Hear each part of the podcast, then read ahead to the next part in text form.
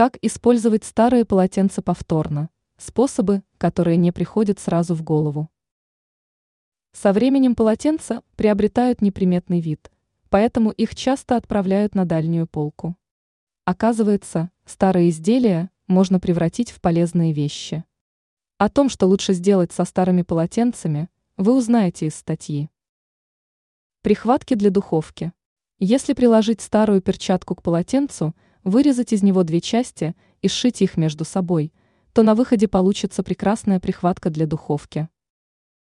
Перчатки для душа. Такие перчатки продаются в магазине, однако при наличии старого полотенца их можно сделать самим. Для этого нужно повторить те же действия, что и с прихваткой. Коврик для ванной.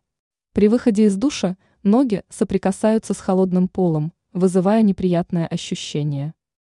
Исправить ситуацию можно с помощью старого полотенца. Если его постелить на пол, то влага быстро впитается, а ноги окажутся сухими. Прибегнув к данным советам, вы сможете применить старое полотенце в быту. Ранее сообщалось об использовании пива в быту.